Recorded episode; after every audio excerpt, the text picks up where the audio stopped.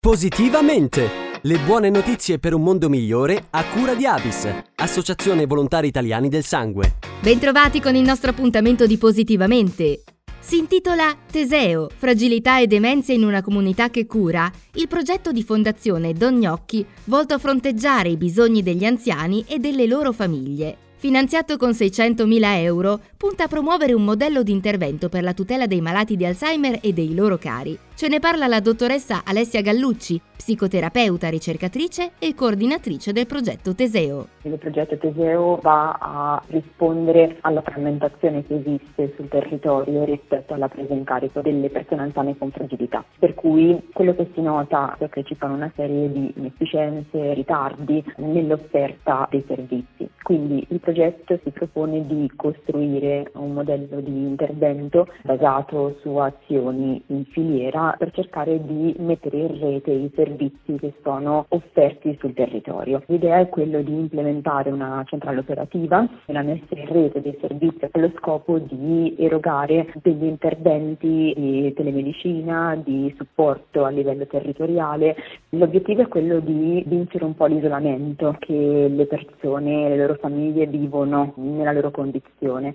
Il progetto prevede una fase di formazione e promozione di una cultura condivisa, l'implementazione di processi di presa in carico integrata tramite l'impiego di strumenti tecnologici e digitali, la sensibilizzazione e il coinvolgimento della comunità e infine il monitoraggio e la valutazione dei risultati ottenuti, come ci spiega ancora la dottoressa Alessia Gallucci, coordinatrice del progetto Teseo. Le azioni di cui si compone il progetto sono sei. La prima azione riguarda proprio la costruzione della cabina di regia e quindi la messa in rete dei servizi all'interno di un sistema di case care e clinica management, per cui verrà costituita una mappatura dei servizi in filiera che saranno appunto operativi a livello territoriale attraverso anche dei protocolli di intesa tra i vari enti che aderiscono a questo progetto. Una seconda azione riguarda la formazione e la la promozione di una cultura condivisa tra gli operatori, per cui ci sarà uno scambio formativo, una supervisione, un aggiornamento continuo tra operatori a livelli diversi. Una terza azione che riguarda l'implementazione dei processi di presa in carico, attività di raccordo, microequip tra operatori dei servizi clinici.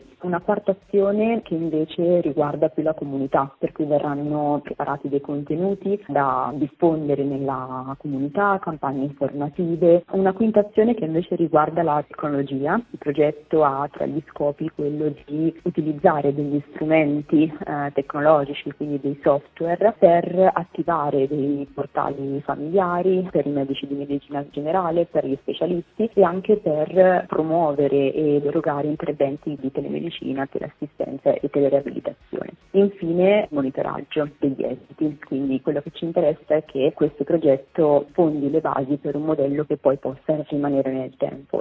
E con il suo contributo siamo arrivati al termine del nostro appuntamento di Positivamente. Da Carlotta come sempre grazie per l'ascolto e alla prossima.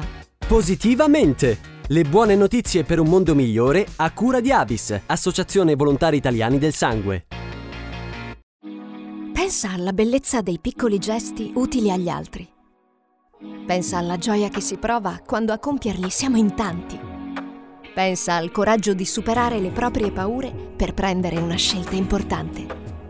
E ora pensa a te, a quanto sei unico e speciale e a tutto ciò che di prezioso hai dentro. Mettiti in gioco e dona il sangue. Scopri come su abis.it.